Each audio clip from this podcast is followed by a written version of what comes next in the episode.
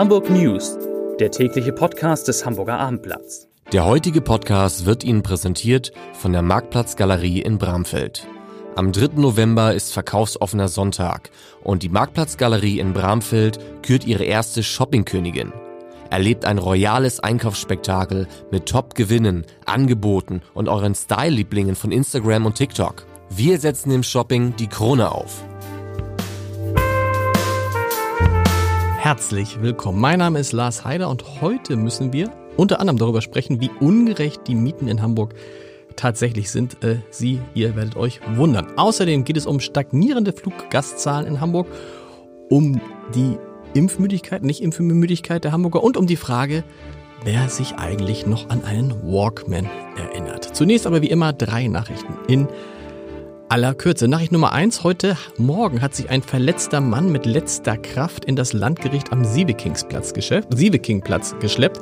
Der Unbekannte hatte nach ersten Erkenntnissen der Polizei eine Verletzung durch einen Messerstich im Oberkörper. Im Gebäude, also im Gericht, brach er dann zusammen, musste in eine Klinik gebracht werden. Die Polizei fahndet nach dem Täter. Nachricht Nummer zwei, die kommt vom Steuerzahlerbund. Der hat heute, wie immer, einmal im Jahr das sogenannte Schwarzbuch rausgegeben. Da geht es darum, wo Steuern verschwendet worden sind. Und Hamburg wurde natürlich auch gerückt, insbesondere für das CCH. Das CCH ist ja eine der großen Baustellen in dieser Stadt. Das wird seit Jahren umgebaut und äh, wie schreibt der Steuerzahlerbund, die Kostensteigerung während dieser Bauphase sei ernüchternd. Aus zunächst 194 Millionen Euro sind inzwischen wohl knapp 230 Millionen Euro geworden und der zeitliche Fahrplan ist um ein Jahr überzogen. Immerhin nicht so schlimm wie bei der Elbphilharmonie. Und Nachricht Nummer drei, die finde ich toll. In Hamburg könnten pro Jahr rund 180 Millionen Einwegflaschen allein bei Mineralwasser und Erfrischungsgetränken eingespart werden, wenn denn Hersteller und Handel konsequent die gesetzliche Mehrwertquote einhalten würden. Die liegt in Hamburg aber nur bei 33 statt wie gefordert bei 70 Prozent. So, und jetzt habe ich vier liebe Kolleginnen und Kollegen, sind es eigentlich nur Männer heute? Ich weiß es gar nicht, ich glaube ja. Zu Gast, Marc Hasse ist der Erste. Wir haben schon über Impfen gesprochen. Impfen, da denkt man jetzt gleich an Grippeschutzimpfung. Darum geht es aber bei der Studie der Barmer, die du dir heute angeguckt hast, nicht. Es geht darum, wie stark, wie gut lassen sich die Hamburger eigentlich impfen und wie gut ist der Impfschutz der Hamburger, richtig?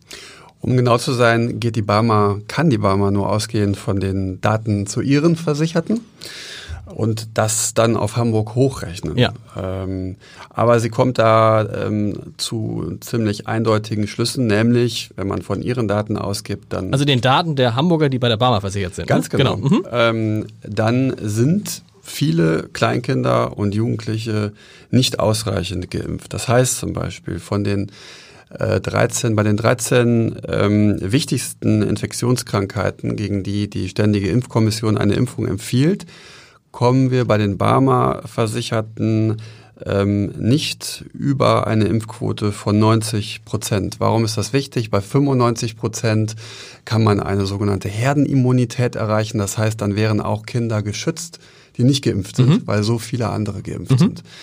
Ähm, ein weiteres Ergebnis ist, dass ähm, knapp 16 Prozent ähm, der Zweijährigen äh, im Jahr 2017 nicht oder äh, unvollständig gegen Masern geimpft waren. 16 Prozent. 16 Prozent der Zweijährigen, die bei der Barmer versichert Ja. waren. Wenn man das jetzt auf Hamburg hochrechnete, also annehme, bei anderen Versicherungen hätte man ähnliche Quoten, dann wären das in Hamburg 3140 Zweijährige ohne vollständigen Masernschutz. Das wiederum ist ja gefährlich wie bei vielen anderen Dingen, weil Masern ist halt keine Krankheit, wenn man die kriegt. Das, in der Regel geht das ganz gut aus, aber es kann auch ganz schlecht ausgehen. Es kann auch ganz schlecht ausgehen, in der Tat, ja. Gut. Was ist, weiß man, warum diese, diese woran liegt das? Warum äh, ist diese Impfquote in Hamburg offensichtlich nicht so gut? Nun, ähm, der Landesgeschäftsführer der Barmer, Frank Liedke, sagt, es gibt immer noch Skepsis, es gibt mögliche Ängste vor Impfungen, vor Nebenwirkungen. Und er fordert deshalb, wir brauchen eine, wie er sagt, zielgruppenspezifische Impfkampagne, um diese Ängste abzubauen. Das wäre schön. Ich sage es ja immer, man müsste einfach den Menschen mal sagen, dass diese eine Studie, die es mal gab, wo von schwerwiegenden Impfschäden gesprochen wurde, wurde, da klingt ein Telefon bei unserem Techniker, damit er nicht einschläft, also, wo von schwerwiegenden Impfschäden gesprochen wurde, dass die in der Zwischenzeit zurückgezogen ist. Es gibt quasi keine Studie, die in irgendeiner Form belegt, dass Impfen wirklich schwerwiegende gesundheitliche Folgen hat. Mhm. Jetzt hat es mal einer gesagt. Und es gibt einen großen Impftag im Anfang November. Anfang November. Vielen Dank. Peter Wenig ist im Podcast-Studio. Peter, Immobilienexperte. Und du hast heute, finde ich, eine total interessante Geschichte. Es geht nämlich um die Hamburger Mieten. Da würde jetzt jeder denken, die Hamburger Mieten sind total hoch, aber man kann das auch ganz anders sehen. In der Tat. Und zwar die Hamburger Wohnungswirtschaft sieht das anders. Das ist an sich jetzt auch nicht wirklich überraschend. Aber sie haben heute eine große Studie vorgelegt, haben sehr, sehr viele Mietwohnungen darin eingebaut. Es sind 270.000 Mietwohnungen. Zum Vergleich, es gibt ungefähr 770.000 Mietwohnungen in Hamburg, also wirklich schon eine ordentliche Datenbasis ja. und die Ergebnisse sind dann allerdings aus Sicht des Auftragsgebers der Studie dann auch nicht so wirklich überraschend. Die, das, es gebe kein echtes Mietenproblem in Hamburg. Der Markt sei immer, sei zwar angespannt, aber es könne überhaupt keine Rede davon sein, dass die Mieten explodieren würden. Die Bestands, die, die Mietenentwicklung liege sogar unterhalb des Preisindexes, also der, der gefühlten Inflation, der, der Verbraucherpreise in äh, Hamburg, in Deutschland. Also äh, es seien keine regulatorischen Eingriffe wie die Mietpreisbremse und ähnliches. Aber wie wird, das, wie wird das denn begründet? Von welchem durchschnittlichen Mietpreis gehen die denn aus in Hamburg? Ja, das ist schon ganz spannend. Also Sie sagen, das Ganze würde medial ähm, einfach nur falsch dargestellt. Natürlich, die verzerrt. Medien sind schuld. Die Medien sind Medien schuld, wir sind schuld. schuld. Nein, also ähm, die Studien, die anderweitig operieren, äh, orientieren sich sehr stark an den sogenannten Angebotsmieten, die man in den einschlägigen Portalen findet. Genau. Und da gucken Sie, und da gibt es natürlich diese Mietsteigerung. Die Hamburger Wohnung Volkswirtschaft sagt, das ist alles Quatsch, weil in Wahrheit muss man gucken nach den bestehenden Mietverträgen. Und viele Wohnungen, die dort inseriert würden, seien im Prinzip die Immobilien, die man anderweitig nicht loswerden würde. Dann würde man erstmal hoch im Preis einsteigen und man wisse gar nicht, ob dann am Ende überhaupt, wenn da steht 15, 17 Euro der Quadratmeter, ob am Ende nicht 13 gezahlt wird. Das wird dadurch nicht erfasst. Und okay. Dadurch, sagen Sie, sei Ihre Datenbasis äh, realistischer. Der Hamburg, der Mieterverein zu Hamburg sieht das ebenso wenig überraschend, natürlich komplett anders, sagt, der Mietenspiegel, der in zwei, drei Wochen rauskommen wird, sei deutlich, sei die deutlich bessere Datenbasis. Und da gehe man davon aus, dass die Mieten sehr wohl wieder steigen würden. Aber es geht natürlich immer, da haben natürlich die, die, äh, da hat, hat die Studie dann im Zweifel recht, es geht natürlich immer bei dem, über was wir schreiben, über die Mieten von neu vermieteten mhm. Wohnungen um den Durchschnittspreis zu kriegen, muss man natürlich auch die Mieten ja. reinnehmen. Wie bei meinen Eltern, die seit 52 Jahren das in stimmt. einer selben Bude wohnen und dann irgendwie 6,50 Euro den Das Problem ist nur, äh, deine Eltern werden da freiwillig nie wieder ausziehen. Nein. Und deswegen hat natürlich derjenige, der jetzt, sagen wir, als äh, Referendar oder wie auch immer, als Berufsanfänger nach Hamburg kommt, gar keine Chance auf diese Wohnung. Das stimmt. Weil der muss sich natürlich erstmal orientieren, wo finde ich was. Und zum Zweiten hat er auch wenig Chancen, bei einer Genossenschaft jetzt eine Wohnung zu finden, die sehr preisgünstig ist, die dann auch noch top liegt, weil auch die natürlich sich eher die geht dann auch eher an Mitglieder über Wartelisten. Und es gibt natürlich dazu, wenn ich es gerade überlege, ist natürlich so, wenn jemand jetzt in einer Wohnung äh, wohnt, wird dann älter, älter, älter, hat dann eine 140 Quadratmeter Wohnung, ja, mhm. hat die Wohnung aber seit 40 Jahren, dann wäre er schön bescheuert, mhm. wenn er jetzt aus dieser Wohnung rausgehen würde, die frei machen würde für eine Familie, weil er würde wahrscheinlich für eine neu angemietete 70 Quadratmeter Wohnung dasselbe zahlen wie bisher für die 140, ja. in denen er seit 30 Jahren drin Das ist in der Tat ein Riesenproblem. Äh, die Sage hat da inzwischen eine Wohnungstauschbörse eingerichtet, um genau dieses Problem etwas zu entschärfen. Wenn man eine sehr große Wohnung hat, versuchen die eine Wohnung zu finden, die deutlich, die dann deutlich kleiner ist, die dann aber von der Quadratmeterpreis ungefähr auf dem Niveau liegt. Aber okay. das schaffst du natürlich nicht auf dem privaten Wohnungsmarkt. Was ist denn jetzt der Durchschnittsmietpreis äh, in Hamburg? 8 Euro irgendwas habe ich vorhin Genau. Also der deutsche, der ähm, äh, der liegt bei 8,21 Euro. Ja. Das, äh, und 90 Prozent aller Mieten liegen unter 10,89 Euro und fast 70 Prozent der Hamburger Mieten liegen zwischen 6,19 Euro und 10,24 Euro. Das sind aber tatsächlich nicht geschönte Fakten, Nein, das, sind, das, ist, das, ist, das, ist, schon in Ordnung. Aber wie gesagt, das nutzt halt demjenigen, der jetzt ganz dringend äh, eine Wohnung sucht, vielleicht auch weil er Familienzuwachs hat und der äh, sagt, ich komme auf den 50 Quadratmeter nicht zurecht, ich brauche jetzt aber 70 oder 80 und will aber jetzt nicht gleich das Doppelte zahlen, der hat natürlich nach wie vor in Hamburg ein Problem. So ist es. Vielen Dank, lieber Peter. Wolfgang Horch ist da, nach dem Immobilienexperten, unter anderem der Flugzeug- und Flughafenexperten. Es geht um die Frage, wie sich denn die Fluggastzahlen in Hamburg entwickeln. Und man denkt ja immer, die steigen, die steigen, die steigen, aber jetzt steigen sie nicht mehr. Naja, in diesem Jahr werden sie noch leicht steigen. Von ungefähr, gehen wir nochmal von einem Plus von ungefähr 2% aus. Pi mal Daumen 17,6 Millionen. Der Rekord aus 2017 kann nochmal fallen, aber für 2020 sieht es wohl eher so aus, als ob sie dann auf dem Niveau von 2019 stagnieren werden. Das finde ich interessant, weil ich habe immer gelesen bei uns, dass der Flughafen immer so von Steigerungen von so um die 2, 2,5 Prozent pro Jahr für die nächsten 5, 6 Jahre ausging. Warum? Das, jeder zuckt natürlich und denkt, ah, Fridays for Future, Greta wirkt. Ist es das?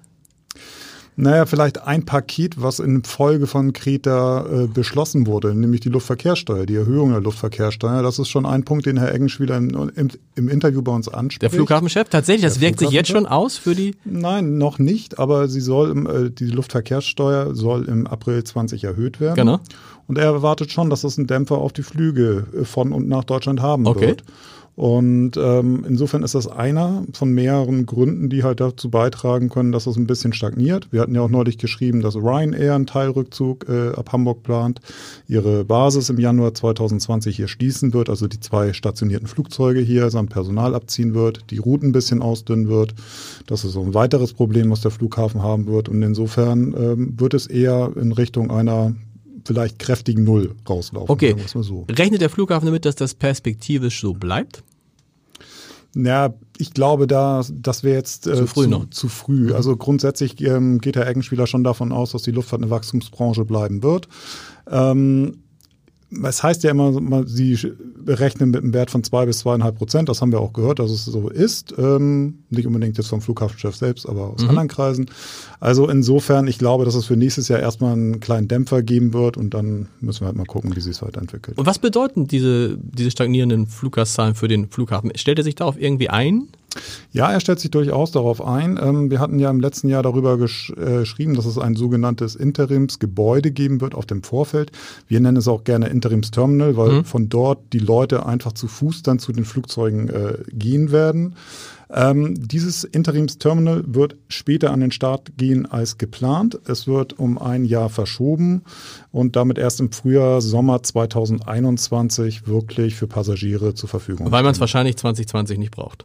Genau, weil genau. man 2020 nicht braucht, weil sie der Meinung sind, mit der bestehenden Infrastruktur das Flugprogramm, was dann ansteht, zu bewältigen. Sehr gut, vielen Dank. Vera Fengler ist da. Eben, Vera, warst du noch in Harburg, stimmt das? Du warst in Harburg. Richtig. In, und bei einer Ausstellung, die einen sensationellen Titel hat, nämlich Hot Stuff. Das da? Bin, ja, das stimmt das? Entschuldigung. Stimmt das? Erzähl. Ja. ja, heißer Scheiß. Heißer, wie? Heißer Scheiß? Ist die deutsche Übersetzung? Ist die Übersetzung, ja. Und zwar ist der heiße Scheiß aus den 70er, 80er, 90er, 2000er. Klingt so wie die Im Helms, Im, Hem, Im Helms Museum? genau. Und zwar heißer Scheiß?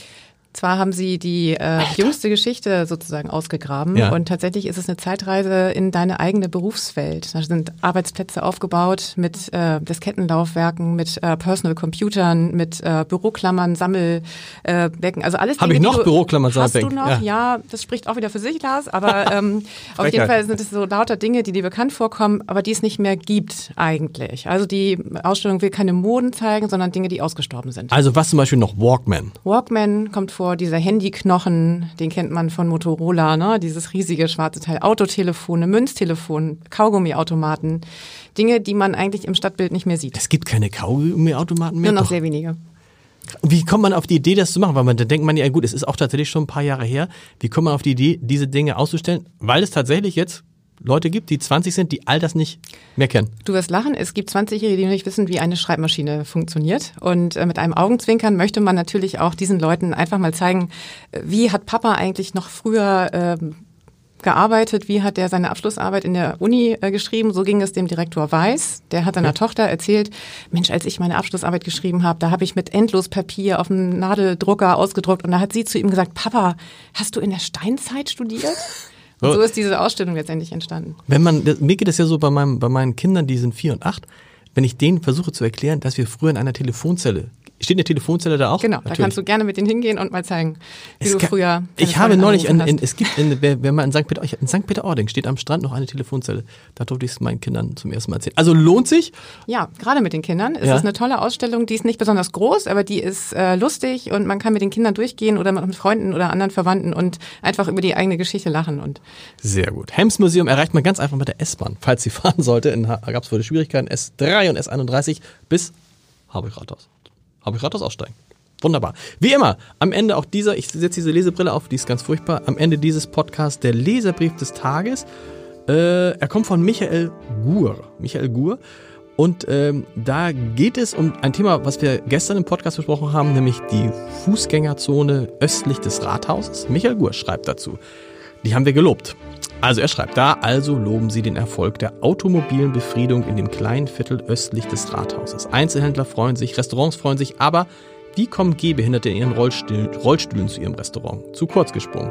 Wer nachweislich mit Ausweis eingeschränkten gehbehinderten Mitbürgerinnen den Zugang zu diesem Viertel mit lohnender Restauration vermiest, hat als gefühlloser Mitbürger nichts in dieser Stadt verloren. Denken Sie auch mal über diese Variante nach.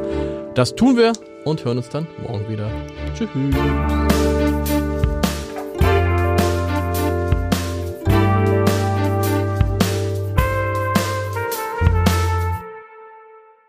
Weitere Podcasts vom Hamburger Abendblatt finden Sie auf abendblatt.de slash podcast.